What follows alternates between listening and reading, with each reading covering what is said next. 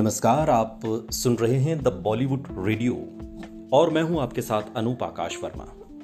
दोस्तों, एक्ट्रेस कंगना रनावत अपनी फ़िल्मों से ज़्यादा अपने बयानों के लिए अक्सर सुर्खियों में रहती हैं। और अब एक्ट्रेस कंगना रनावत ने एक ट्वीट के ज़रिए हंगामा खड़ा कर दिया है। कंगना ने कहा है कि मुंबई उन्हें पाकिस्तान, अधिकृत कश्मीर यानी कि पीओके की तरह लगने लगी है।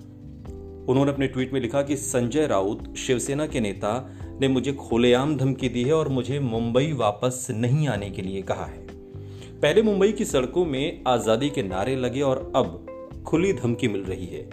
ये मुंबई पाकिस्तान अधिकृत कश्मीर की तरह क्यों लग रही है?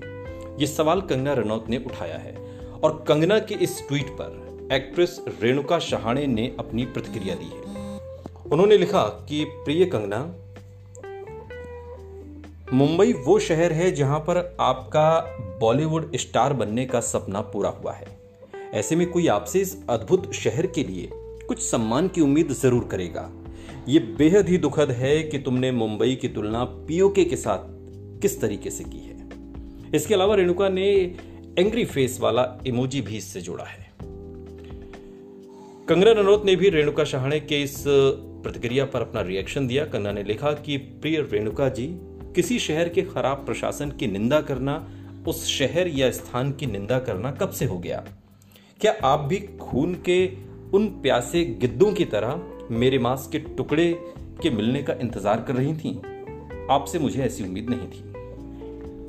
अभिनेत्री ने कहा कि उन्हें फ़िल्म माफिया के बजाय डर मुंबई पुलिस से लगता है।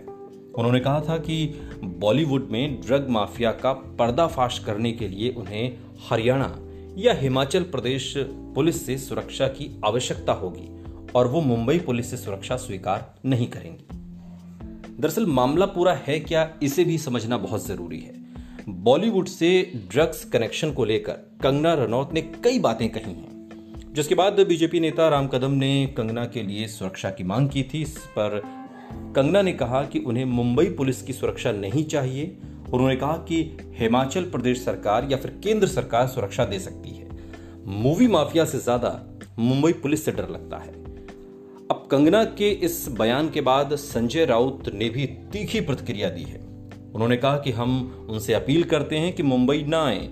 अपने बयान से मुंबई पुलिस का अपमान आपके बयान से हुआ है और गृह मंत्रालय को इस पर एक्शन लेना चाहिए।